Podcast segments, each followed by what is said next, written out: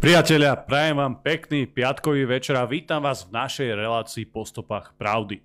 Je tu dnes so mnou samozrejme aj náš pravidelný host, doktor Ľubo Huďo.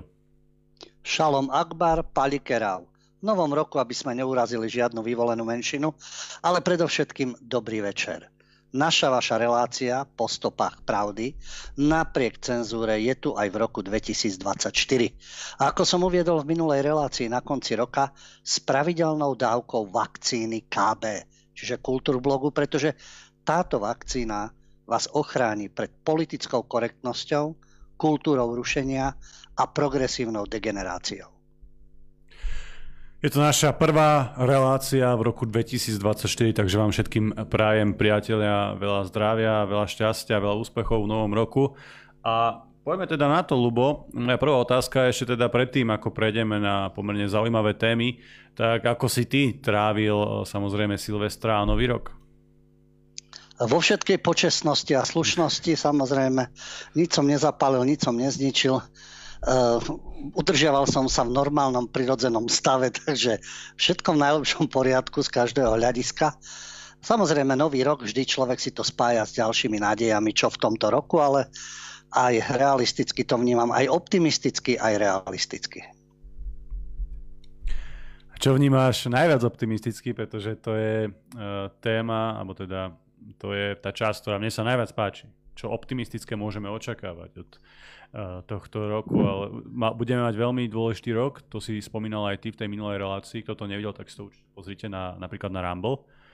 Uh, budeme mať viaceré voľby, budú dokonca voľby v Amerike a tak ďalej. Ja viem, že voľby politické ako také eh, neovplyvňujú to dianie do úplne posledných detailov, ale samozrejme majú určitý vplyv na náš každodenný život. U nás to budú voľby prezidentské, budú eurovoľby a samozrejme budú aj voľby prezidentské Spojených štátoch amerických. Tak máš aj pri týchto udalostiach optimistické očakávania? No, ja dúfam, že to súvisí aj s dnešnou našou témou, že sa motáme v tom historickom bludisku. Našou témou je dnes historické bludisko. Pokračujeme s reláciou, ktorá bola e, v júni, ale k tomu sa ešte dostaneme. A východisko z neho.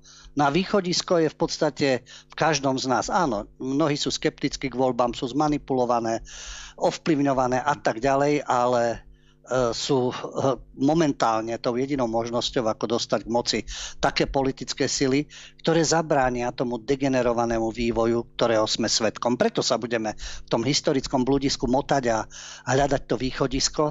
A ako sa rozhodnú voliči, uvidíme, či to budú voľby do Európskeho parlamentu, lebo tie mnohé napovedia, aké sú nálady v Európe a ako to dopadne v Spojených štátoch. Voľby budú po celom svete, takisto to v téme budeme rozoberať v 80 krajinách. A to všetko vypoveda o tom a tie mocenské zápasy, ktoré sú, ako sa to v tomto roku bude vyvíjať a môžeme byť skeptici, že ľudstvo nedostane rozum a stále opakuje tie isté chyby. Veď preto sa točíme v tom historickom bludisku a neustále, ono technologicky napredujeme, ale tie udalosti, ktoré sa dejú, to všetko tu už bolo. A my to s novými technológiami znovu zažívame. A ja dúfam, že sa tomto roku nie, že sa vyriešia veci, ale že sa posunieme ďalej, že mnohí ľudia pochopia, že neustále sme v tom blúdnom kruhu a uh, žiada si to iné riešenia. Nie tie tradičné, nie tie demagogické, ktoré nám tu stále hovoria o liberálnej demokracii, o európskej rodine a podobne. Aj na to máme pohľad a to všetko dnes v téme zaznie. Ľubo na Silvestra alebo na Nový rok majú rôzne prejavy, aj e, významní politici, je upravené aj vysielanie, či už RTVS alebo iných e, kanálov a médií. Reflektoval si to aj ty? Zaujalo ťa niečo z týchto prejavov alebo z takéhoto koncoročného, novoročného vysielania? No samozrejme, že nemožno nereagovať na toho času žiaľ prezidentku Madame Čaput, ale to si dáme u Libiotov, pretože to je libiotizmus e, ako najvyššieho stupňa, hlavne tie frázy, ktoré zaznievajú. Neviem, či e, tí politici, ktorí majú tieto, tieto frázy, a to sme svedkami, či už v minulom režime alebo v tomto, či si uvedomujú, do akej miery to ľudia berú vážne, to, čo rozprávajú. Ale mnohí tomu veria, samozrejme.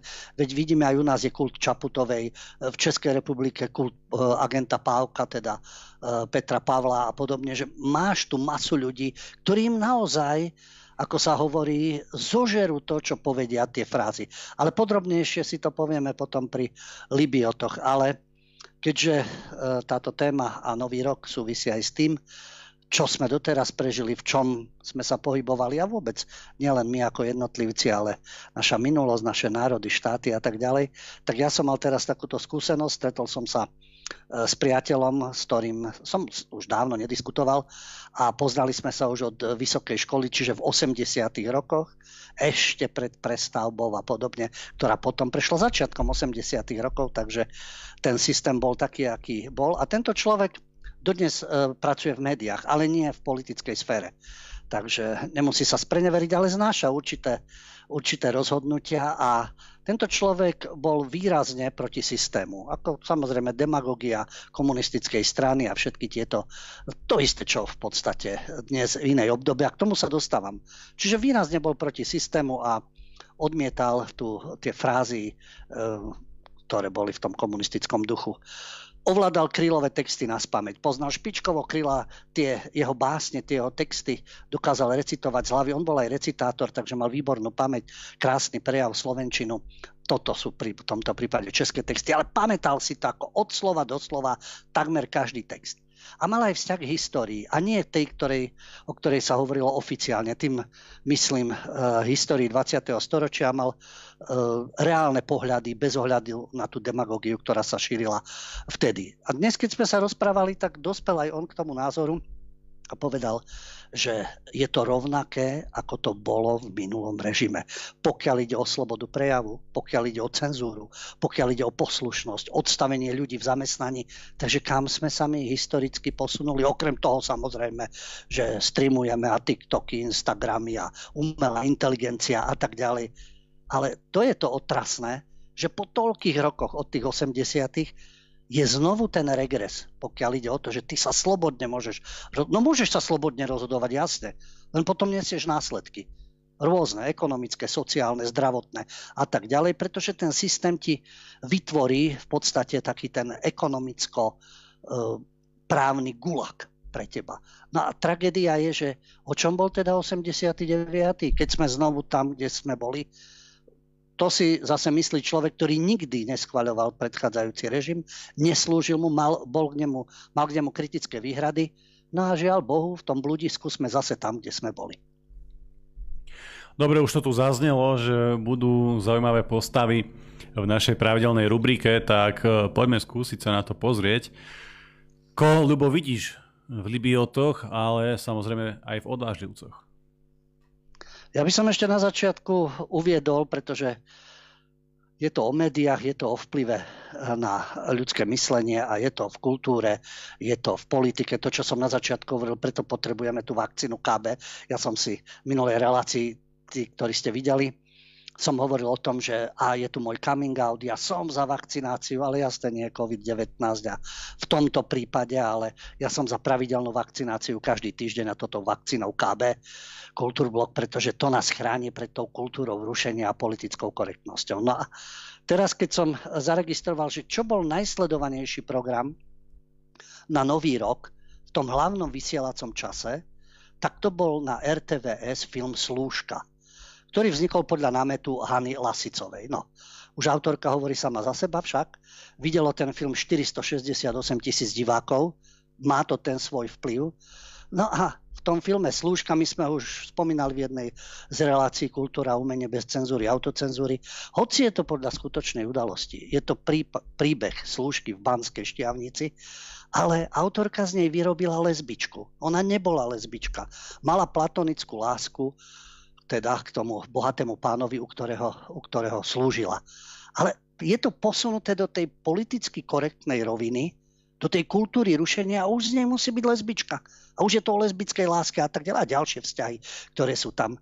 A toto je práve to zvrátené a zavádzajúce, že používajú túto svoju agendu politickú, nastrkajú to všade kade A tí ľudia si postupne na to zvykajú. Najsledovanejší film na Nový rok vo verejnoprávnej televízii, jasné, hlavná postava musí byť lesbička. Nie, že by neboli, alebo, ale fajn, ale toto je podľa skutočnej udalosti. Tá, tá žena, tá služka žila a nebola žiadna lesba. Takže to je arogancia, drzosť, môžu, môžu si tomu hovoriť, hovoriť nejaké, nejaké umelecké spracovanie. Nie, to je jedna prax, prostá propaganda, ktorú pretlačajú. Na druhej strane niečo pozitívne, našťastie, Týka sa to prírody, lebo tam aj tam môžu síce kritizovať čokoľvek, ale na dvojke bol vo väčšenom hlavnom čase a mal krásnu sledovanosť na tie pomery vyše 200 tisíc ľudí. Nový dokument Divoké Slovensko, Nigel Marvin. To je britský producent a dokumentarista, ktorý nakrútil prírodopisný film. Niekoľko mesiacov chodil po Slovensku. Ten dokument sa nazýva Divoká príroda Slovenska a budú ho premietať v 60 krajinách sveta a vlastne všetko, čo tam je, to je taká reklama pre našu krajinu. Konečne nie nejaké kydanie špinavosti a tragická minulosť a naš, naša obmedzenosť, neznalosť, lebo tuto máme týchto svetových kazateľov, ktorí sú len takými lokajmi a kolaborantami. A ďalší zaujímavý faktor, ktorý tam aj zaznel vlastne, že my sme krajina, kde je najväčší počet hradov a zámkov na obyvateľa. My sme, v tomto sme na svete jednotka, keď sa to preráta na, na jedného obyvateľa. No a zároveň aj tento dokumentarista, keď sa presúval po diálnici, a sa, samozrejme, že aj z tej diálnice vidno tie hrady a zámky, tak požiadal štáb, hoci nakrúcal o prírode, o divokej prírode Slovenska, nie o hradoch a zámkoch. Samozrejme, že najviac ho očarili bojnice.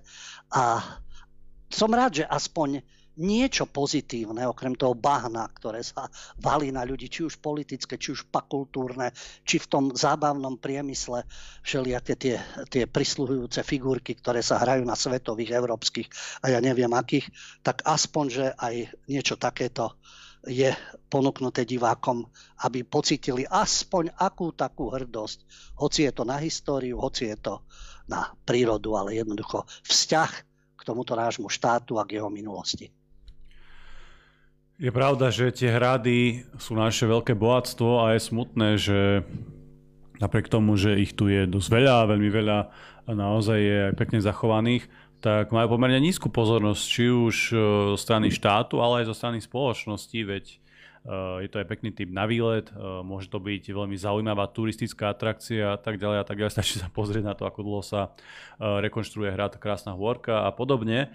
Takže, ale zase to vedenie sa teraz zmenilo, uvidíme, ako sa nová ministerka kultúry a tí ďalší vlády predstavitelia postavia aj k otázke slovenských hradov. Ja verím tomu, že sa bude tejto otázke venovať oveľa väčšia pozornosť a že pôjde týmto smerom aj oveľa viac prostriedkov, ktoré sú konec koncov e, to, čo tomu tiež veľmi chýba. Ľubo, poďme sa pozrieť na našu rubriku už teraz. Môžeme? Je to v poriadku?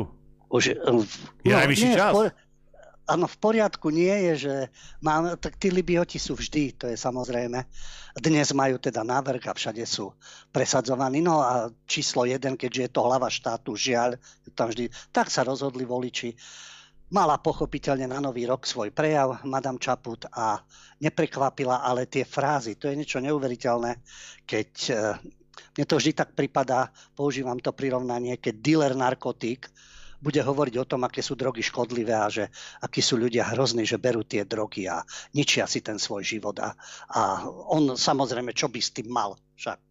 No tak takáto, takáto Madame Čaput prišla s týmto svojim prejavom, v ktorom samozrejme ocenila mimovladné organizácie, ale to je v poriadku, pokiaľ to, čo hovorí, že pokiaľ pôsobia v oblasti sociálnej starostlivosti, vzdelávania, Eh, aj ochrany životného prostredia, tam, kde v podstate eh, zabezpečujú určité funkcie, ktoré nezabezpečuje, dajme tomu, štát. Ale tu je reč o iných mimovládkach. To je opäť tá demagogia, keď hovorí, že mimovládne organizácie sú dôvodom na hrdosť, ako to uviedla v svojom novoročnom prejave. Ale ktoré mimovládne organizácie? Tie, ktoré skutočne pomáhajú spoločnosti, nie tie, ktoré manipulujú vnúcujú do podvedomia určitú politickú agendu, presadzujú určitú propagandu. O týchto mimovládkach sa bavíme a kritizujeme. Oni to vždy hodia do jedného vreca. A to chcete, aby nefungovalo v sociálnej oblasti, samozrejme vzdelávaní, pokiaľ ide o životné prostredie a tak ďalej, práva určité. To je v poriadku, ak fungujú takéto mimovládky a sú prínosom pre spoločnosť, ale nie, ktoré rozoštvávajú, destabilizujú, pripravujú politické prevraty a budujú si, o chvíľočku sa dostaneme k týmto novodobým neozvezákom alebo Lipschitz-Jugend, ktorí si vychovávajú takú generáciu, aby im zabezpečovala ich tyraniu. Keď hovorí táto Madame Čaput o tom, že jednou z najväčších brzd rozvoja Slovenska je nekultúrnosť, najmä v politike, a množstvo konfliktov v spoločnosti. Tak keď sa pri tom pozastavíme, ona tam doslova uviedla, hrubosť, vulgárnosť a klamstvo nie sú prejavom sily, ale slabosti a skutočná sila spočíva v pokoji a nadhľade. To sú krásne myšlienky, skutočne ako nádherné, len uh, neviem, e, komu, všet, komu každému to hovorí. Jasné, že hovorí to tým, ktorých nemá politický rad, alebo nie je nadstranická prezidentka, nemá ani vzťah k národu, ona má vzťah ku komukoľvek, tak preto som na začiatku hovoril Šálom a Palikera, veď fajn. Veď samozrejme, že aj týchto ľudí treba osloviť, ale nie, že na tomto princípe tí ostatní sú mi ukradnutí, lebo taký je trend diktatúra menšín a tyrania menšín nad väčšinovým národom. Ale hrubosť, vulgárnosť, klamstvo, pokoj a nadhľad, tak nech ide madam, hlavne do tých redakcií, kde ju ospevujú a oslavujú. Či v takých aktualitách, denníku N, SME a podobne, či tam je pokoj a nadhľad či tam nie je hrubosť, vulgárnosť a klamstva, pretože jej tábor, ktorý ju velebí, mediálny, politický, prichádza práve s týmito najhrubšími útokmi, urážaním, pretože pre nich to sa neklania tejto madam a neverí tým ich e, redač, redakčným táraninám a zavádzaniu, tak už vieme, jasné, je dezolát, extrémista, fašista a putlerovec. Nič iné a nepočúvajú žiadne argumenty. Takže keď už sa chce, tak nech sa obracia na celú spoločnosť a hlavne, ako sa hovorí, začať od seba, tak nech sa pozrie do vlastného tábora. A čo ma teda prekvapilo, to je vrchol pokritectva. Keď hovorí o tom, že budovanie a upevňovanie štátnosti je spoločnou povinnosťou. No aká to vlastenecká pre, no, prezidentka sa mi ťažko hovorí, ona niečo hovorí o štátnosti, veď oni uznávajú čokoľvek, len nie slovenský štát. Nariekajú za federáciou, klaňajú sa Bruselu, túžia tam cez Atlantik po Bielom dome. Najradšej by tu mali europrotektorát. Slovenská zástava, to je pre nich nacionalizmus, slovenská hymna, no to len využívajú pri svojich akciách za tzv. slušnosť, lebo najradšej by spievali rôzne iné hymny. Ale ona bude niečo hovoriť o budovaní a upevňovaní štátnosti a neprispela k tomu ničím, ani v minulosti, ani v súčasnosti. Ona nejaký štát buduje, ale určite to nie je slovenský štát. A samozrejme, e, ako ináč, keďže ona má byť reinkarnáciou Havla, pretože vieme, umelkyňa, ktorá veškrnová dokáže zo seba dostať akúkoľvek hlúposť pre hercov. Žiaľ, pre drvivú väčšinu hercov je to typické, že tárajú politické nezmysly. Keď hovorila, že to je druhý Havel, no tak tento uh, Čaput Havel nezabudol vo svojom prejave povedať, potrebujeme jednoducho viac pravdy a lásky. Nech to znie akokoľvek pateticky. Áno, potrebujeme, ale ako hovorím, nech začne od svojho tábora a od svojich progresívnych súdrov a perverzných, z ktorého, z ktorého tábora vzýšla. A tam nech sa orientuje na tých novinárov, ktorí jej lezú do priazne. Ale na záver jedna dobrá správa, keď povedala, že ako prezidentka sa nám prihovára v tejto novoročnej chvíli posledný raz no to sme radi, že už na nejakú, nejaký ďalší nový rok už sa nám nebude prihovárať. Aspoň to je tá pozitívna správa, že je to posledný raz. Do júna sa ešte toho natára, kým budú voľby, ale už novoročný príhovor. Dúfam, že od nej už nikdy počuť nebudeme. No ale Lubo, nevieš, no a... či sa ti nebude prihovárať niekedy možno ako premiérka, hej, alebo, alebo nejaká ministerka. Tak, to ešte nevieš. No a v tom je môj optimizmus. Ja dúfam, že nie. No tak musí byť aj kvapka pesimizmu, prišiel si s ňou, Áno. že sa nám môže ešte prihovať. Ale ja si myslím, že títo kolaboranti väčšinou dostávajú dobré miestečka v zahraničí. To aj Zurinda je v think tanku aj ďalší potom išli do Ženevy a do rôznych tých európskych funkcií alebo rôznych tých medzinárodných bank, alebo Šmgnerová, ťažká to ľavičiarka SDL, ale akože tvrdý kapitalizmus a na medzinárodnej bankovej scéne za odmenu v zahraničí. Takže nie, oni sa o nich postarajú, to určite. No, tak o Kisku sa nemohli postarať, lebo to je daňový podvodník, ten má problémy so súdmi a podobne. Takže oni sa vždy postarajú o kolaborantov. Vidíš, nádie zase na Českom ministerstve. Takže nie, oni budú mať miestečka. Ja len dúfam, že už len u nás nebudú. Štvať budú, to je jasné. A rozoštvávať do zahraničia. No a potom tu máme ďalších Libiotov, to som spomínal, naznačil, Lipšic Jugend, alebo PS Jugend, alebo neozvezáci. Ne, oni si zaslúžia všetko. To je to duo Janiga Hozlárová. Známa to kauza študent Janiga, ako minule za slušné Slovensko bol Šeliga, oni si ich klonujú niekde samozrejme. Teraz máme Janigu, študenta, veď nech študuje a keď bude úspešný právnik, tak po rokoch sa prejaví, aký úspešný právnik je. Ale študent Janiga sa hodí pekne do arzenálu tohto progresívneho jugendu alebo neozvezákov. Poznáte túto kauzu, ja ju približím. Dekan právnickej fakulty Univerzity Komenského Burda mal vyjadrenia na adresu špeciálnej prokuratúry vieme, špeciálna prokuratúra, špeciálne trestné súdy a tak ďalej, nedotknutelný výkvet e, tzv. právneho štátu pod tyraniou progresívcov. A dekan právnickej fakulty, tak zrejme odborník, alebo študent Janiga je väčší odborník, tak tento dekan pomáhal s prípravou návrhu na zrušenie špeciálnej prokuratúry. A označil ju, že to je potenciálny kriminogénny faktor a že špeciálnych prokurátorov je ľahké zneužiť. Študent Janiga samozrejme vystúpil, označil dekanové výroky za podozrivé. Študent, dobre, veď mohol si diskutovať, mohol si napísať na svojom blogu. Hneď dostal reklamu v denníku N, v rozhovore pre denník N. Hneď si vyrobili Janigu, Šeligu.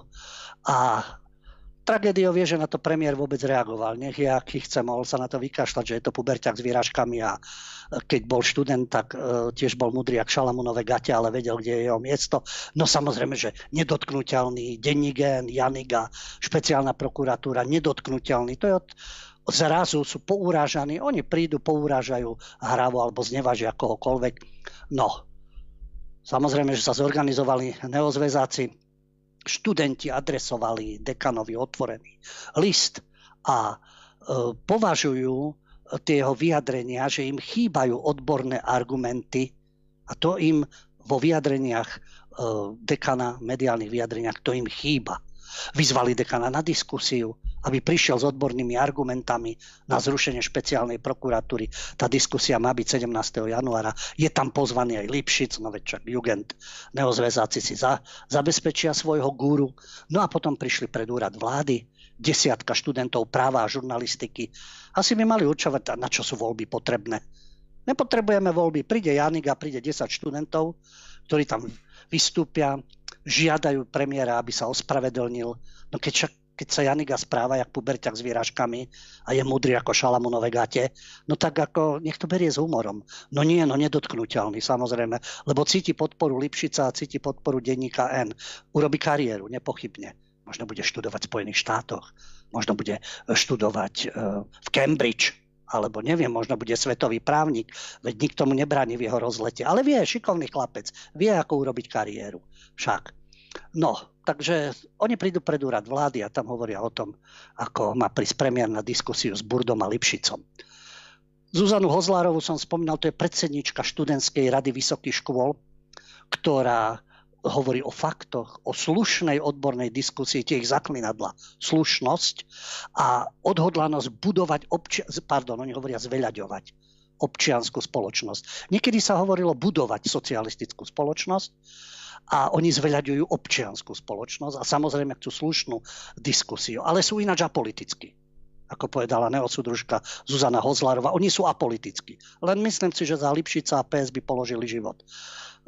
Cudzí, samozrejme, nie svoj. No, takže toto je ďalší spolok Libiotov, ktorí sa snažia ako ovplyvňovať spoločnosť.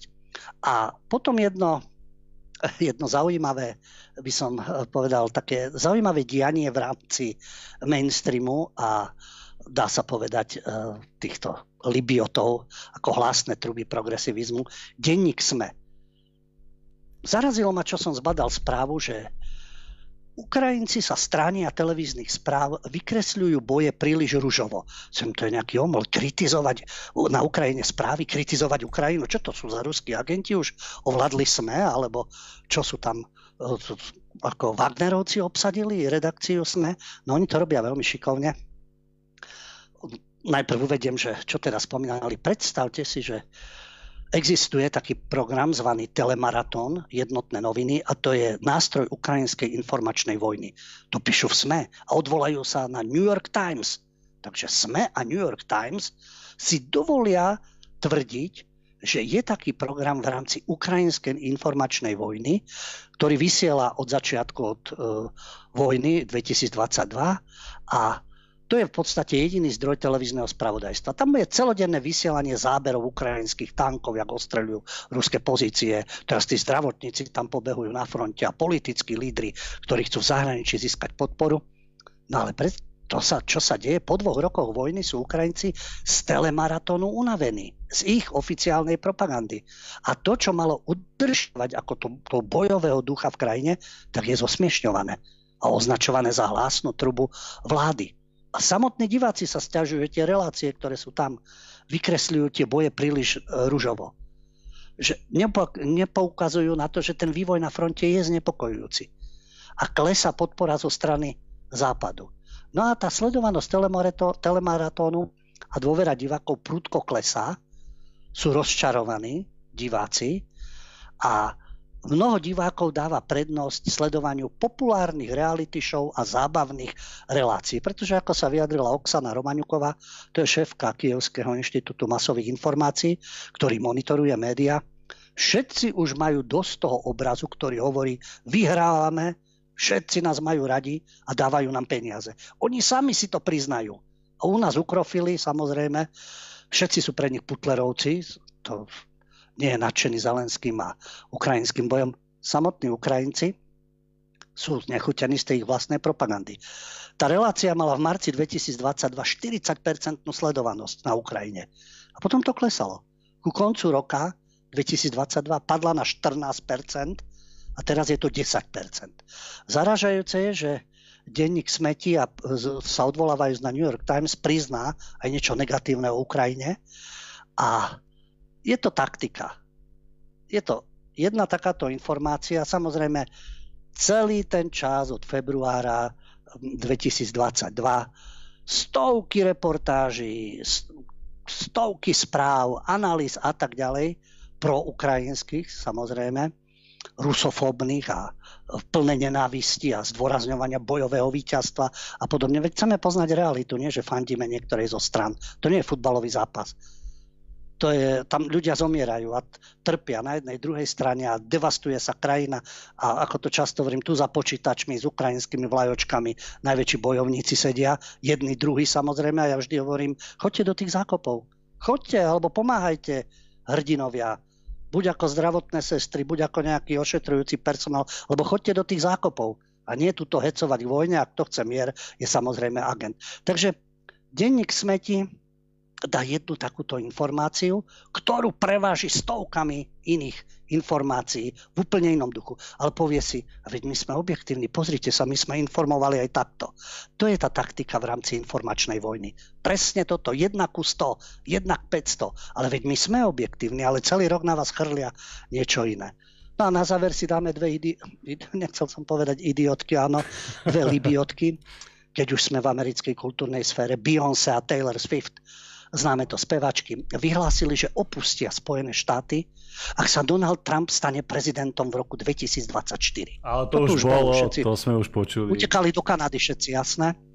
A všade kade. Takže Beyoncé a Taylor Swift, ako myslím si, že v hlave, neviem, či majú notovú osnovu alebo noty, alebo či vôbec tam niečo je, ale vedia spievať, jasne, sú populárne, ľudia ich žerú, takže oni sa takto boja o tie Spojené štáty. Či tam bude Trump alebo nie, na ich miliónoch sa nič nezmení.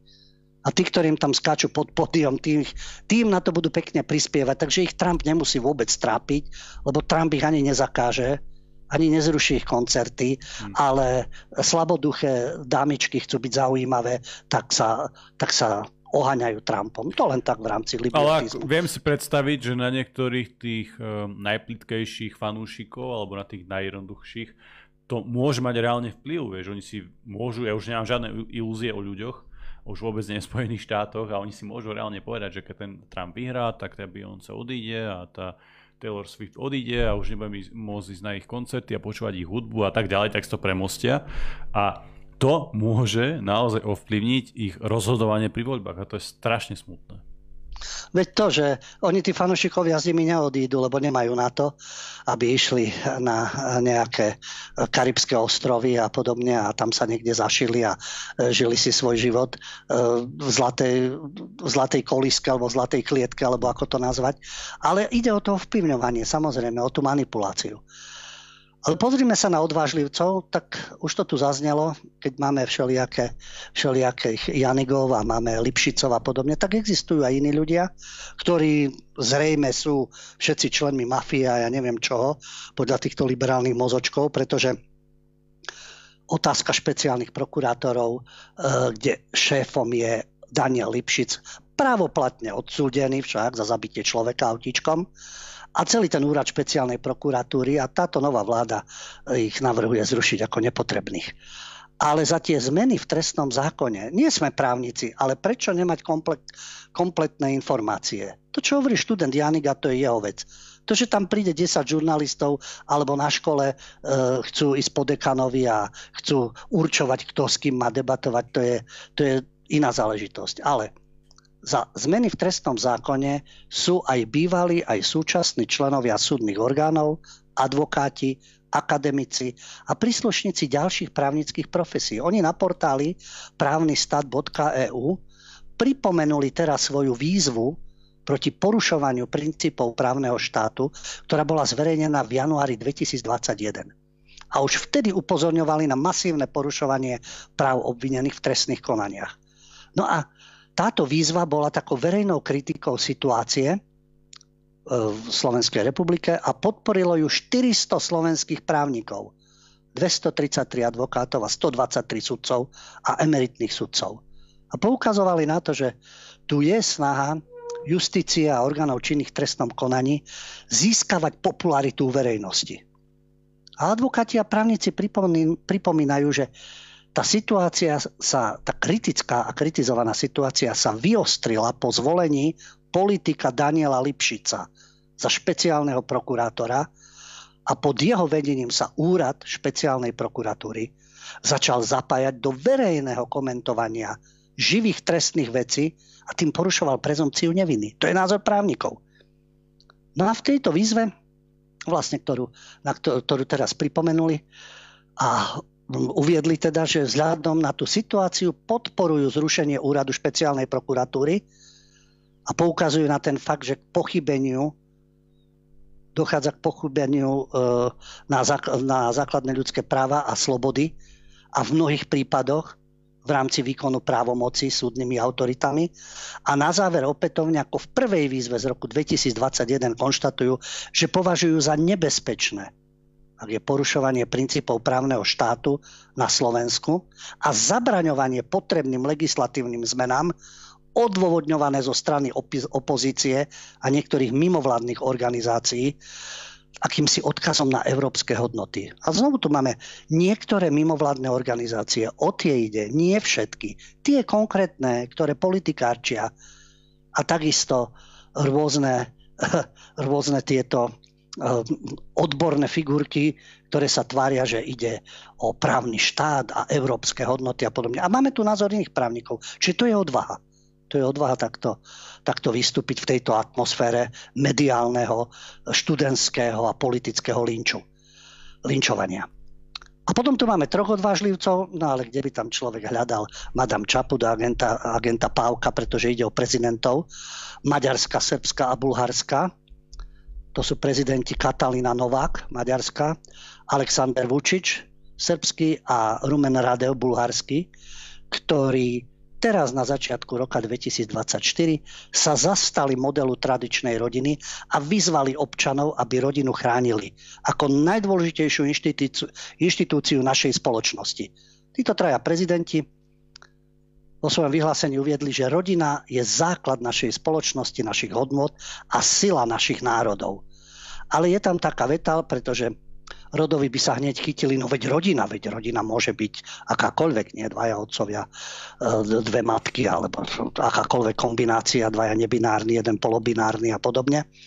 A títo prezidenti sa vyjadrili, že dôrazne podporujú politiku, ktorá podporuje blaho rodín a posilňuje rodinnú súdržnosť, poskytuje podporné prostredie pre založenie rodiny, umožňuje ženám usilovať sa o pozíciu ako matky, tak aj v odbornej sfére. Nie, že len matka musí byť a sedí doma, ale aj sa uplatní. Matky. Pozíciu ženy ako matky. Jasné, nejaký transrodový sa označí za ženu a povie, že on je žena a je matka. No ale to sú takéto hry eh, rodovej propagandy, ale títo traja prezidenti otvorene sa prihlásili k tradičnej rodine, nemajú s tým problém. Toľko teda títo naši odvážlivci. Dobre priatelia, aby sme stieli samozrejme našu tému, tak dáme teraz prestávku, po ktorej budeme určite pokračovať ďalej. Dobre priatelia, ja vás vítam späť po prestávke v našej relácii po stopách pravdy. Je tu so mnou samozrejme aj Ľubo. Ako vždy na úvod sme si povedali nejaké naše novinky alebo zaujímavosti životné. Prešli sme postupne aj naše tradičné rubriky s nevyčerpateľnou zásobou Libiotov, ale našťastie aj s odvážlivcami. A teraz prejdeme do tej hlavnej časti nášho vysielania, do toho asi najdôležitejšieho posolstva. A dnes máme pre vás pripravené uh, také porovnanie s minulosťou, ktoré môže byť užitočné najmä pre tých mladších, ktorí uh, jednoducho nemôžu vedieť, aké to bolo v tom minulom režime, lebo Eh, si zažil aj jedno, aj druhé a vie preto uh, hodnotiť a vie preto aj porovnávať, tak skúsme sa na to pozrieť, ľubo, na to blúdisko. Prečo sa dookola vraciame stále k tomu istému a vlastne čo nás spája s tou minulosťou, čo vytvára to blúdisko. Naša téma, ako som uviedol na začiatku, je historické blúdisko a východisko z neho. My sme mali v Kultúrblogu reláciu koncom júna, už minulého roku, teda 30. júna 2023. Je to v archíve, môžete si to nájsť a tam sme sa takisto rozprávali o historickom bludisku. Spočíva v tom, že dostanete sa do bludiska, blúdite nie, nie a nie nájsť východisko a vrátite sa zase tam, kde ste boli. My tu máme 21. storočie a my sa vraciame do 20. storočia. Do 20. storočia, ale na začiatku a, a takmer v druhej polovici. Samozrejme, princíp bludiska poznáme blúdiš a zase si tam, kde si bol a nie a nie nájsť to východisko. A tá súčasnosť totiž pripomína, keď si pozriete, to som zase nezažil, veď e, nemohol som vzhľadom na svoj vek, ale nie je problém si naštudovať a žijú ešte aj súčasníci, už síce v pokročilom veku. To pripomína prvé desaťročia minulého storočia. Tu sme už predsa boli ako ľudstvo, ako národy ako európske štáty. Tým myslím Rusko 1917 a Západ 20. 30. roky 20. storočia. Začneme Ruskom. 1917 vojna, bolševici, krvavé zmeny, oktobrová revolúcia a zmena spoločenská na dlhé 10 ročia. Teror, gulagy, čistky. Však teraz zúri vojna rusko-ukrajinská tak ako vtedy zúrila vojna, zástupná proxy vojna a podobne. Zažili sme, teda videli sme pochod na Moskvu, Prigožin, skončilo to po dvoch dňoch. Západ vyčkával, tlieskal, čo sa stane. Miliardár Chodorkovský zo zahraničia ktorý, nositeľ európskych hodnôt, eh, neviem, eh, amerických hodnôt a demokracie a tak ďalej, podporovaný samozrejme túto našou hlavnou mediálnou žumpou. A ten povedal otvorene, spojiť sa aj s diablom proti Putinovi a podporovať Prigožina. A potom si to s ním vybavíme, lebo Prigožin tiež nie je ideálny, nebol ideálny a Wagnerovci pre západný svet. Ale vidíte tie pohyby v rámci tej krajiny, mocenské zápasy, kto z koho a kto bude pri moci Takisto to súvisí teda aj s určitými čistkami, zabíjaním a podobne. A potom tu máme vojnu na Ukrajine. To je ako v prvej svetovej vojne, pozičná vojna. Oni sú zabetonovaní na svojich pozíciách, tam niekde nastane posun o nejaké kilometre, veľká radosť, ale strategicky to nie je významná zmena. Posielajú si e, drony, jedni zabíjajú v Rusku, Rusi zabíjajú zase na Ukrajine, drony lietajú z jednej na druhú stranu a výsledok Zabíjajú sa navzájom a nemá to konca kraja, nenastáva žiaden posun. Pozrieme sa na západ. Po prvej svetovej vojne. To všetko tu už bolo, čo dnes vidíme. Dekadencia. LGBTI len nemali zákony na svojej strane. Trans postavičky, homosexualita, perverzné umenie, marxizmus, dnes neomarxizmus, neoliberalizmus, vplyv sionistickej lobby a reakcie na to, na to všetko, čo sa tam dialo. Totalitné režimy pracovné tábory, teror, vojna, etnické čistky. A čo ďalej teda? Čo bude vlnou na zvrátený neoliberalizmus? Bude radikálny islám aj v Európe, začína to v no-go zónach, buď oni nastolia nejaký poriadok a sme v Európe tie pravidlá nastolia svoje, lebo majú tú živočišnú silu, ten svoj potenciál. A na druhej strane sú tu vlastenecké strany v tých národných štátoch. Konzervativizmus, neonacionalizmus, patriotizmus a návrat ku konzervatívnym hodnotám, tradíciám, identite. A potom tu máte hry spoza Atlantiku, americké hry, hoci oni sa sami topia vo svojich problémoch. A keď si to historicky porovnáme, už ideme až do 19. storočia, ale je to veľmi podobné. 1848, manifest komunistickej strany. Tam je uvedené, Európu obchádza strašidlo, strašidlo komunizmu No oni tam píšu, samozrejme prečo, čo ako, ako to vyhrajú. A dnes tu tiež máme ďalšie strašidlo. Máme 21. storočie, no ale začalo to už samozrejme, má to svoje korene už v 20. storočí, koncom 20. storočia. A to je strašidlo, tri v jednom tomu hovorím. Neomarxizmus, progresivizmus a neoliberalizmus. To sú všetky, to je presne to isté strašidlo, ktoré sa valí a ste si uzurpovať moc a tyraniu hovorí o sebe, že je pokrokové a podobne. Akurát to nenapísali do knižočky, ale takto to v praxi uplatňujú. A opäť z tej minu- a motáme sa v tej minulosti, tak ako v tom 19. storočí, tak ako v tom 20. v tých systémoch, v tej dekadencii, v tom hľadaní východiska, nastolení nejakého nového poriadku. V tejto súvislosti si treba pripomenúť tiež také prezieravé dielko vizionárske Aldous Huxley, Prekrásny nový svet, 31-32 to písal. A ten dej sa odohráva 2540, ale v spoločnosti panuje spokojnosť. Nežiatúce pocity rieši antidepresívum, taký halucinogénna droga Soma. On už vtedy poukazoval na amerikanizáciu Európy, na konzumný spôsob života. A je to tu v plnej sile. Nehovoriac o tom, že niečo obdobné napísal aj Zamiatin, to je zase ruský autor, v 1921. už pred Huxleym. Ten román sa volá My.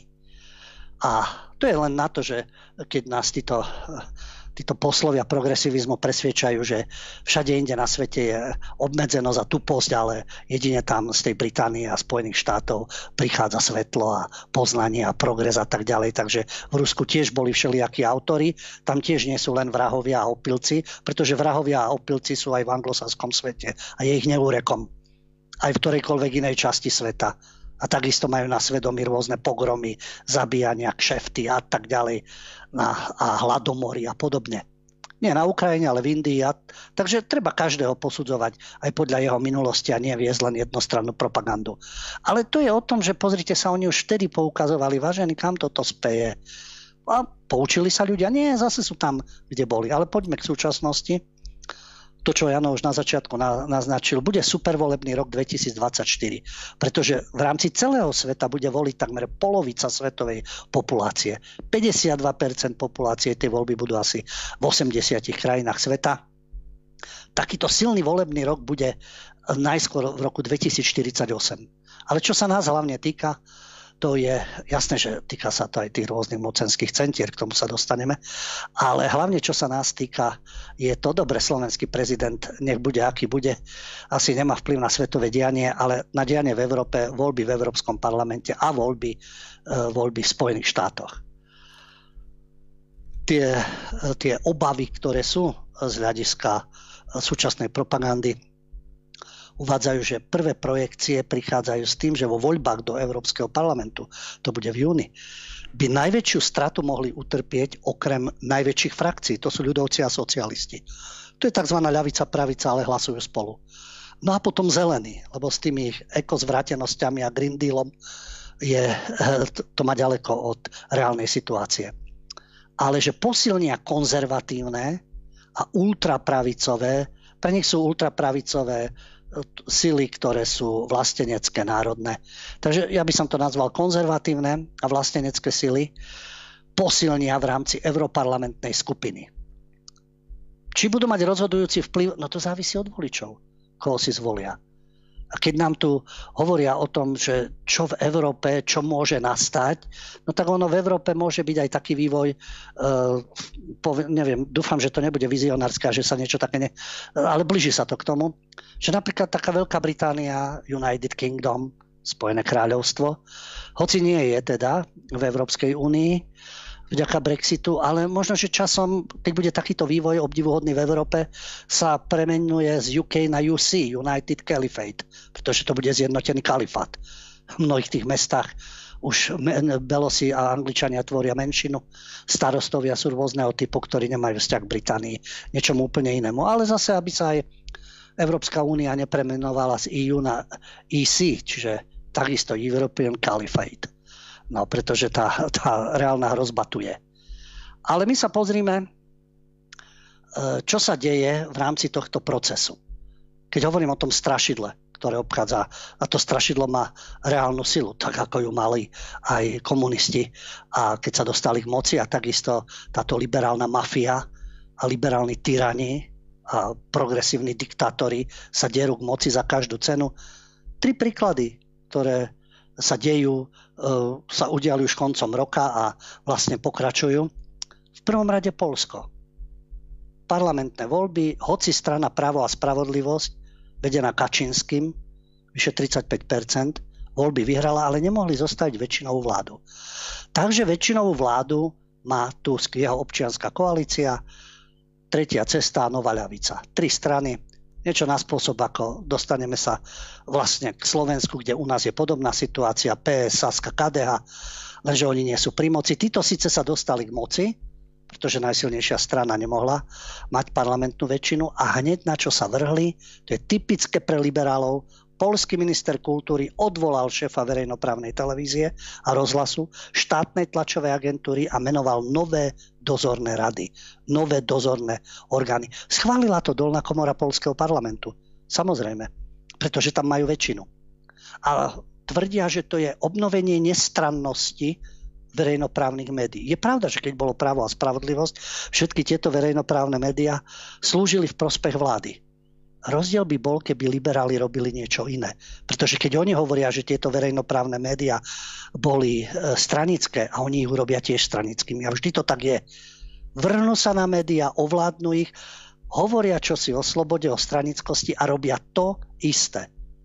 A v tomto prípade, pokiaľ ide o Slovensko, takže v Polsku jasné prvom rade médiá takisto hovoria o tom, že má sa to vrátiť k slušnosti, k nestrannosti, aby ich ovládali oni. Aby ovládali oni verejnú mienku. Takže nemajú žiadne oni hodnoty a nejaké, eh, by som povedal, pravidlá a tak ďalej. Nie je túžba pomoci.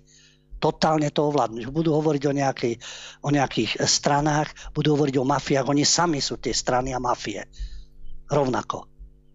Slovensko, veď to vidíme. Takisto. Vláda ale ktorá má na svojej strane aj parlament.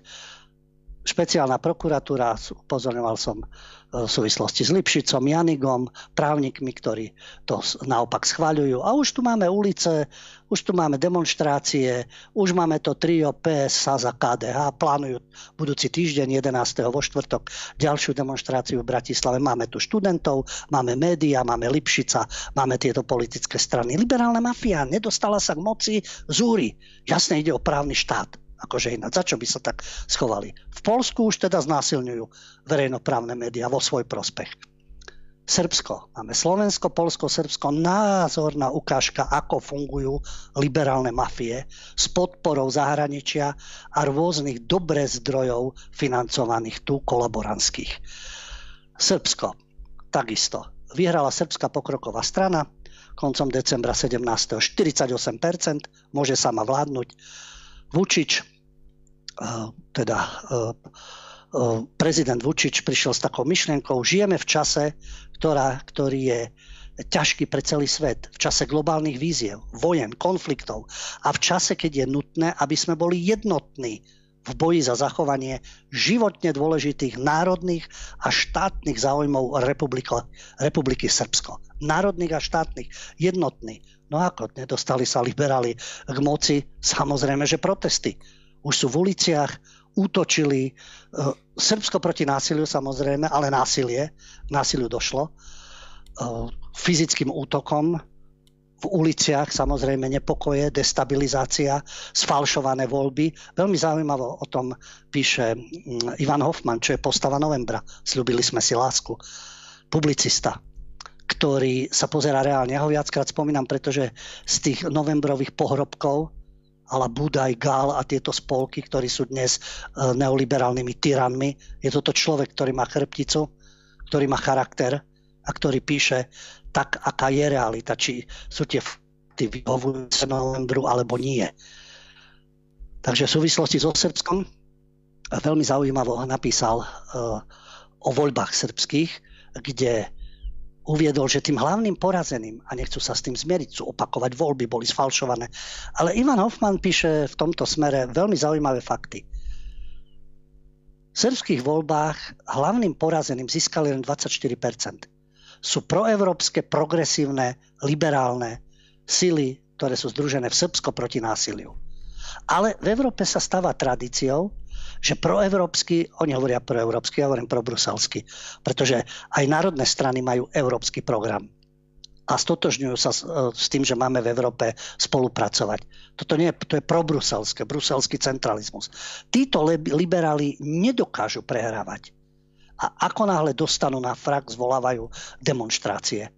A to práve uviedol, že na tých srbských nepokojoch je práve to zaujímavé, že e, títo demokratickí sympatizanti Srbska proti násiliu strielali do okien volebnej komisie, napadli zamestnancov a podľa televíznej stanice N1 zrazili na zem a zbili 70-ročného riaditeľa Republikového odboru štatistiky. Proti násiliu. Keď nevyhrávame my, je násilie povolené. Takže okamžite, ako nie sú pri moci, ako uvádza aj Hoffman, postava z novembra 89, Ivan Hoffman, nedokážu prehrávať. Oni si nedokážu povedať, že dobre, tak na budúce dopadnú voľby inak. Ale pre nich voľbami nič nekončí. A práve preto je tam zaujímavý jeden argument, a nevšimol si to len Hoffman, všimol si to aj Chmelar, treba uvieť, že si to všimol, hoci ako nemusím súhlasiť s nejakými jeho názormi alebo vystupovaním, a hlavne v minulosti, kde sa tam bratričkoval s Beňovou a s Havránom a podobne. Ale e, tí progresivisti v Srbsku vyčítali, že tu boli zvážaní zahraniční Srby autobusmi do Belehradu z Republiky Srbskej a podobne. Mm-hmm. Ale takisto progresívci na Slovensku zvážali na voľby zahraničných Slovákov a získavali si hlasy. A to netrapilo EU ani OBSE. Takže ešte ďalšia zaujímavá úvaha, ktorú tu častokrát rozoberáme a všimol si ju Ivan Hoffmana, je to, to, čo rozprávame aj my, preto ako to spomeniem, že to sú tie volebné úspechy liberálnych, respektíve protinárodných elit v hlavných mestách. Baštou liberálov sú Praha, Bratislava, Varšava a v Srbsku Belehrad. Ale prečo je to tak? A ten, táto osobnosť, ostatní sú u mňa osoby, toto je osobnosť novembra, pretože ten vývoj vníma objektívne. A uvádza, v hlavných mestách je totiž to vyššia životná úroveň, teda menší dôvod k nespokojnosti. V metropolách sa koncentrujú elity, ktoré sú napojené na bruselské peniaze a kto spolupracuje, respektíve kolaboruje so štruktúrami únie, tak sympatizuje so svojím chlebodárcom. Tu sú práve tieto, no a potom máme týchto mladých karieristov, Janiky, Šeligy a podobne, ktorí vedia, že mm, na ktorú stranu sa pridať, lebo z toho bude, z toho bude prospech. Alebo možno, že sú takí čistí idealisti. E, nechcem im krivdiť, ale na mňa nepôsobia tým dojmom, neviem ako na vás. Takže tá situácia, aj keď tí neoliberáli a progresivisti prehrávajú, Ale konec koncov aj tak celú tú sféru má Brusel pod kontrolou, strednú a východnú Európu zatiaľ. Oni sú len nervózni z toho, že sa nedostanú k volebnej koristi na základe svojich hodnôt už takých. Samozrejme. No a Ivan Hoffman končí tým, že Európa pod vedením progresívnych fanatikov nemá budúcnosť. Ja spomeniem jeden taký zaujímavý termín, ktorý používajú Serby o svojej piatej kolone, čiže tí, ktorí roztačajú farebné revolúcie, o ním hovoria Európejci.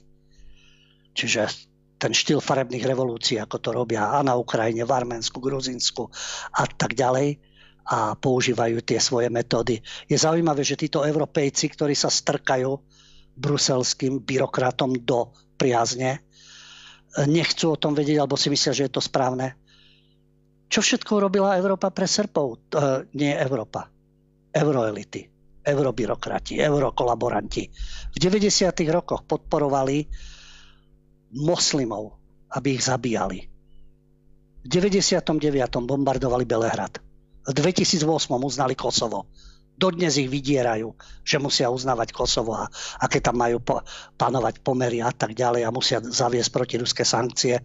Oni sú celí nadšení, Európejci, a budú mávať nejakými zastávkami, lebo oni chcú byť v Európe 21. storočia. No to je tá Európa 21. storočia a opäť sme v dejinách že sa vrátime teda k tomu uh, zjednotenému kalifátu za kanálom La Manche alebo európskemu kalifátu, ktorí sú teda mentálne kde si na úplne iných storočiach. No a potom sú tu uh, dva také postoje. Jeden ten európsky taký, uh, by som povedal, euronačený a práve preto si na ne treba poukázať. Demokratický dom Európa s tými voľbami, ktorí všetkými budú, tak ten demokratický dom, opäť berme to v tých úvodzovkách, vyjadroval sa k tomu politolog, historik a spisovateľ Jozef de Weck, síce švajčiar, ale optimisticky o tom, že tá Európa vlastne v tom 2024 a tom ďalšom časovom horizonte, že nebude na tom zle, pretože áno, máme krízy, vojny a sme tu zúfali z niektorých týchto situácií v Európe, ale že sú tu pozbudivé momenty. Napríklad parlamentné voľby v Polsku. Vidíte, liberáli sa, samozrejme, že progresívci, to nie sú skutoční liberáli a neoliberáli, kašľú na nejakú slobodu, slobodu má ten, kto má ich pozíciu a ich názor tak tu sa vytešuje tento švajčiarsky politolog, že pozrite, ale v Polsku predsa vyhrali títo neoliberáli a tam sú tie klasické strany. Samozrejme, pokiaľ ide o Európu, tak celý je nadšený z toho, alebo je tá pozícia, že Európania poskytli Ukrajine väčšiu vojenskú pomoc ako Spojené štáty. A v 2024 sa táto čiastka ešte zvýši. Ale zároveň dodáva, že v dlhodobom horizonte sa Európa bude musieť menej spoliehať na Spojené štáty ako na garanta bezpečnosti. To súvisí zrejme aj, keď bude zvolený Trump, alebo uvidíme, ako to dopadne v Spojených štátoch. Takže Európa, ktorá už dávno sa mala starať o seba a spoliehala sa na USA, ale keďže sa bude menej spoliehať na USA, to som zvedavý, či zruší základne, to asi ťažko americké, tak na čo potom potrebuje vojnu? A navyšovať ďalšiu a ďalšiu vojenskú pomoc na takej pozičnej vojne, ktorá tam zúri. Samozrejme. Ďalšie pozitívum, ktoré má byť, to je rozšíriť EÚ o Ukrajinu a Moldavsko. No tak to je, to je, veľ, to je veľká pomoc, samozrejme. To bude pre Európsku úniu pre niekoho áno v Európskej únii, nepochybne. Tie davy Ukrajincov a Moldavanov, ktoré sa nahrnú do Európy, tak to bude zážitok, nepochybne. No a tí, ktorí majú svoje ekonomické záujmy, tak tí si možno polepšia. Ale čo to bude znamenať pre Európsku úniu? A ďalej tento odborník tvrdí, že tá inflácia klesne, že Európa e, nesklzla do recesie, tak všetko vyzerá perfektne. Akurát čo trápi, že tie európske voľby v tom júni 2024, že tam môže posilniť krajina pravica, to sú ich termíny, čiže vlastenecké antiglobalistické strany, ale že nezískajú väčšinu v Európskom parlamente. Takže Európska únia bude existovať, bude to len otázka, ako má spolupracovať, ako bude vyzerať a udržia sa tie vlády od stredu naľavo, napravo tak, a budú tam hľadať všelijaké kompromisy. No tak to je to východisko, že keď budú ľudia voliť neustále tie strany, ktoré dostali Európu tam, kde je a do týchto problémov, no tak nebude žiadne východisko. Vždy tam budeme blúdiť. Samozrejme. Ale ako to bude vyzerať v rámci sveta, je takisto veľmi zaujímavá úvaha. Nemecký historik a politolog Herfried Münkler, ktorý poskytol rozhovor a hovoril o mocenských centrách. O mocenských centrách, ktoré sú na svete. Vyzerá to celkom reálne. Hovorí o tom, že Spojené štáty už nie sú globálnym garantom určitých hodnôt a určitého poriadku. A že západné mocnosti už nemajú vývoj pod kontrolou, tvrdí tento, tento nemecký politolog a historik. A hovorí o piatich centrách moci. Spojené štáty, Európska únia, Rusko, Čína a India. Ak budú v konfrontácii, to bude, každého z nich to bude stať obrovské peniaze a vyčerpávať ich. A týchto 5 hráčov, ak uzná z hľadiska priestoru, zón vplyvu, hodnot a základných postojov tie svoje sféry, no tak každý bude v určitej rovnováhe a nemusí dôjsť ku konfrontácii. Čiže každá z tých sfér bude mať svoj priestor, svoju zónu vplyvu, hodnoty a základné postoje. Hovorí o tom, že Západ. Západ tam je individualizmus a prisudzovanie základných práv jednotlivcovi. To je síce pekné, my vieme, ako to je protežované menšiny a väčšinový národ je fackovaný. Čína. Čína uvažuje inak. To je práve tá chyba. Nemôžete chcieť, aby Čína mala systém, aký je v európskych krajinách alebo v Spojených štátoch, nejaký univerzálnu, tzv. liberálnu demokraciu. V Číne sa uvažuje inak. Tam sa uvažuje v pojmoch spoločenstva a dávajú sa povinnosti jednotlivcovi. No a predpoklad je taký, aby to fungovalo to vzájomné uznávanie. Takže keď bude rovnováha medzi predstaviteľmi Západu, USA, EU a Ruskom a Čínou. India bude akýmsi jazyčkom na váhach medzi nimi. A to vzájomné uznanie potom vytvorí ten, ten priestor nekonfrontačný. Ale vidíme, že sa tu silou mocou vytvára konfrontácia. USA sprostredkovanie cez EÚ, Rusko, Ukrajina a tak ďalej. No a Čína a India si zase hľadajú svoju pozíciu. Nehovoriac o tom, čo panuje, čo panuje v rámci Prednej Ázie alebo v rámci Turecka, kde majú tie neoosmanské snahy, snahy Osmanská ríša a jej vplyv. Z toho Erdoğan neustupuje. Takisto rozohráva svoju hru. To síce nespomína ako mocenské centrum, historik Herfried Minkler, ale Turecko tiež zohráva dôležitú úlohu. Ako vidíte, a lavíruje šikovne NATO, Rusko, Európa a hrá si svoju politiku a tiež chce mať svoju pozíciu. No ale vráťme sa mi do Európy v rámci tej situácie a toho východiska z toho bludiska, pretože títo eh, neoprogresívci a neoliberáli nás hádžu do tej minulosti a do tých svojich zvrátených predstav o tzv. pokroku, ktorý je regresom. Na to veľmi, eh, veľmi eh, by som povedal, vystižne reagovali je taký portál europeanconservative.com, čo európsky konzervatívci, ktorí majú každodenné spravodajstvo na tom portáli, majú týždenný bilten, majú mesačný televízny program a plus printový štvrťročník. A šéf-redaktorom tohto európskeho konzervativizmu alebo európsky konzervatívec je eh, pán Fantini. Hovorí o tom, ako práve pre nás, Európanov, bude dôležitý ten rok 2024, z hľadiska voľby nových zástupcov do Európskeho parlamentu. A môžeme si povedať, že na tom nezáleží. Ale skutočnosť je, že záleží.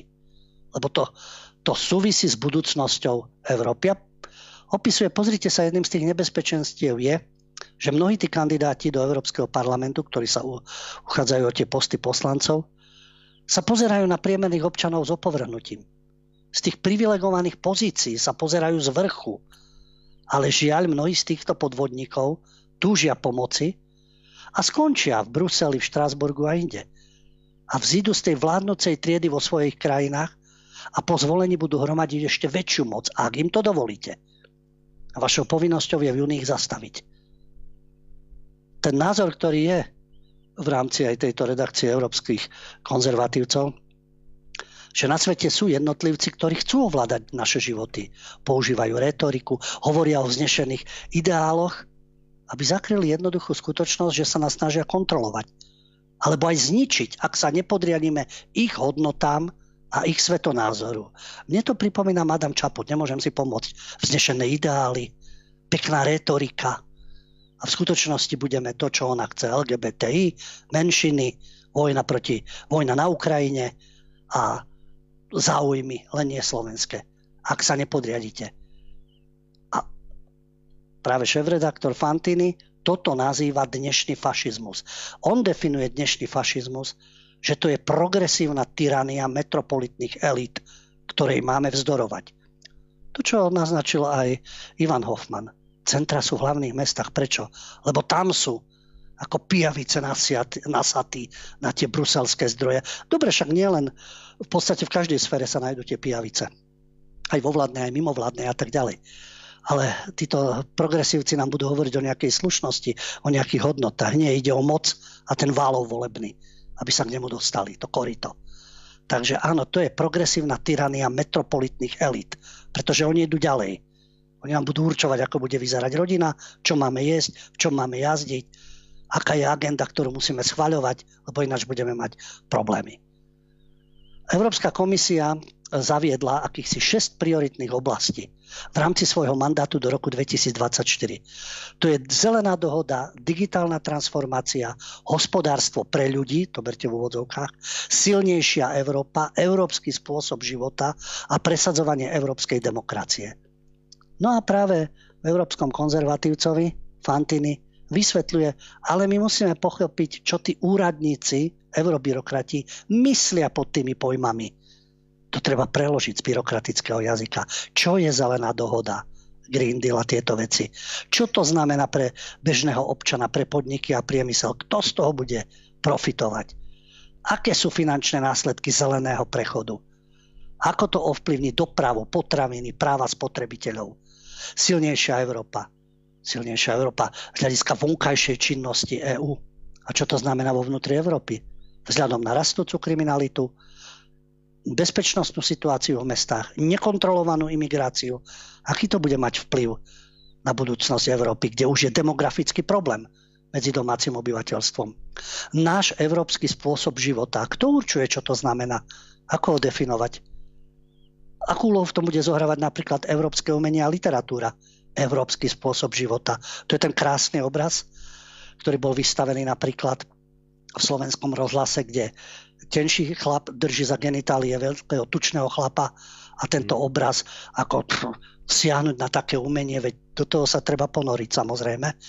A hlavne, že to je autor, ktorý žije s populárnym režisérom a bude vystavovať v New Yorku. Takže toto bude náš európsky spôsob života, ich homosexuálny vzťah prezentovaný na obraze. Tom, nech, nech si to vystavujú samozrejme, ale u seba v svojich podnikoch alebo svojich, svojich teplárniach a podobne, čo to má čo robiť v slovenskom rozhlase. A to je jedno, kto je ministerka kultúry. Myslím, že nad tým by zvracal hoci kto, či by bol minister kultúry alebo nie. Takže to, čo aj naznačuje európsky konzervatívec, kde bude ten vkus skutočnej ľudskej dôstojnosti? Európska demokracia, čo to znamená? Akú úlohu má v tej demokracii zásada subsidiarity? To znamená, že sa rozhoduje na rôznych úrovniach, nielen z hora bruselská centrála niečo nariadi. Preto oni presadzujú žiadne e, vetovanie, žiadne e, jednomyselné hlasovanie. Nie, väčšina, určitá časť, ktorá sa dohodne, odhlasuje a nebude to niekto blokovať, lebo oni to chcú dosiahnuť právny štát. To je zbraň, ktorá sa používa na sankcionovanie členských štátov, ktoré sa nechcú podriadiť tzv. hodnotám európskym. Tým sa podkopáva národná suverenita. Demokracia sa podpo, podkopáva v rámci tých multilaterálnych riadiacich štruktúr. No a základná otázka je, kto rozhoduje? Skorumpované, egoistické elity v Bruseli a v našich európskych hlavných mestách. Všimnite si, podobná úvaha Šéf-redaktor Európskeho konzervatívca Fantiny a Ivan Hoffman z Čech dospejú k tomu, k týmto metropolitným elitám a že sa v európskych hlavných mestách tieto egoistické elity rozhodujú a myslia si, že vedia lepšie ako my riadiť naše životy a túžia po ešte väčšej moci. Ako nás ovládať cez čoraz viac sektorov spoločnosti. A tam príjmajú rozhodnutia a realizujú politiku, ktorá má negatívny vplyv na naše životy.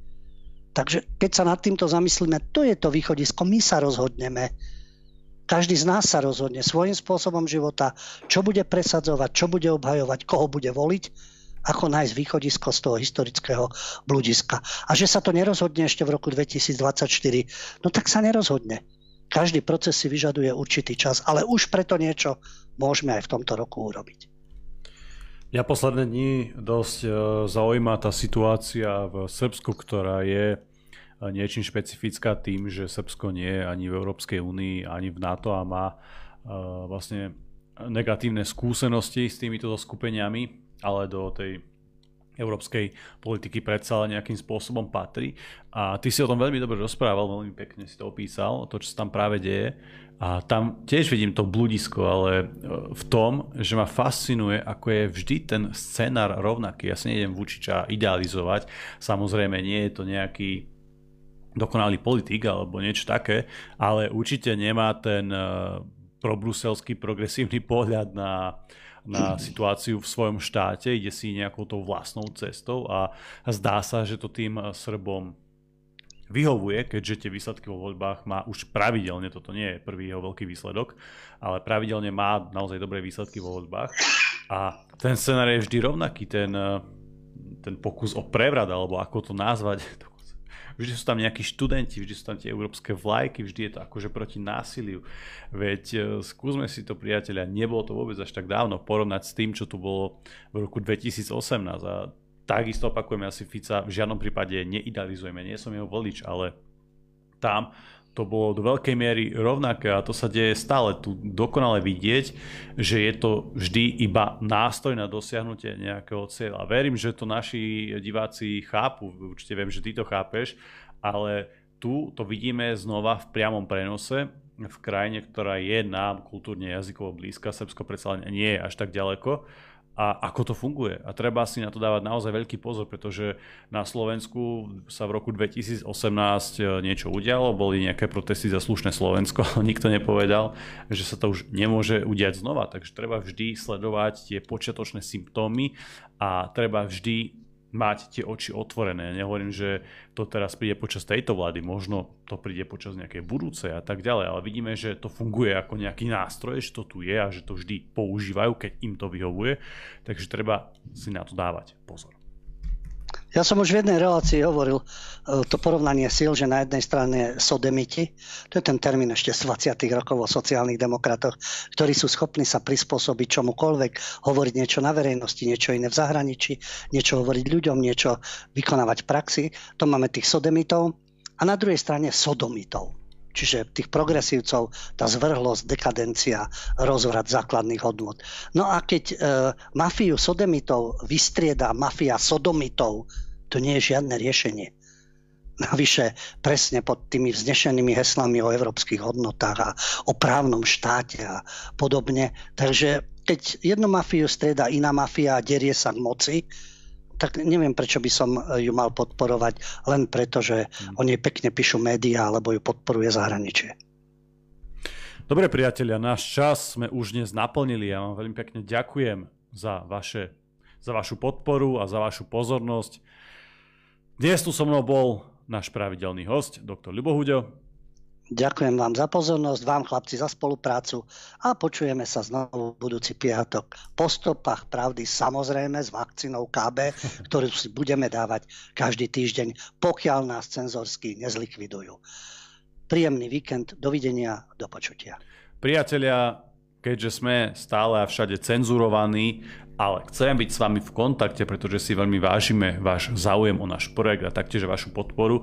Rozhodli sme sa, že zorganizujeme nejaké osobné stretnutia s našimi fanúšikmi alebo s ľuďmi jednoducho, ktorí chcú s nami debatovať. Bude to príjemná beseda, myslím, že tam bude celý tým, teda aj David, aj Livia, aj Miňo, aj Ľubo, aj ja. A môžeme sa stretnúť v nejakých priestoroch a viesť nejakú debatu, rozprávať sa v nejakom pokojnom, kľudnom prostredí. Určite urobíme jednu akciu na západe Slovenska. Informácie samozrejme budete mať k dispozícii už čoskoro. Ja sa na to osobne veľmi teším, David sa na to teší, určite aj Ľubo. Všetky informácie dáme vedieť, bude to niekedy na začiatku februára, takže budeme ešte v kontakte. No teraz sa už s vami lúčim, všetkým vám prajem dobrú noc.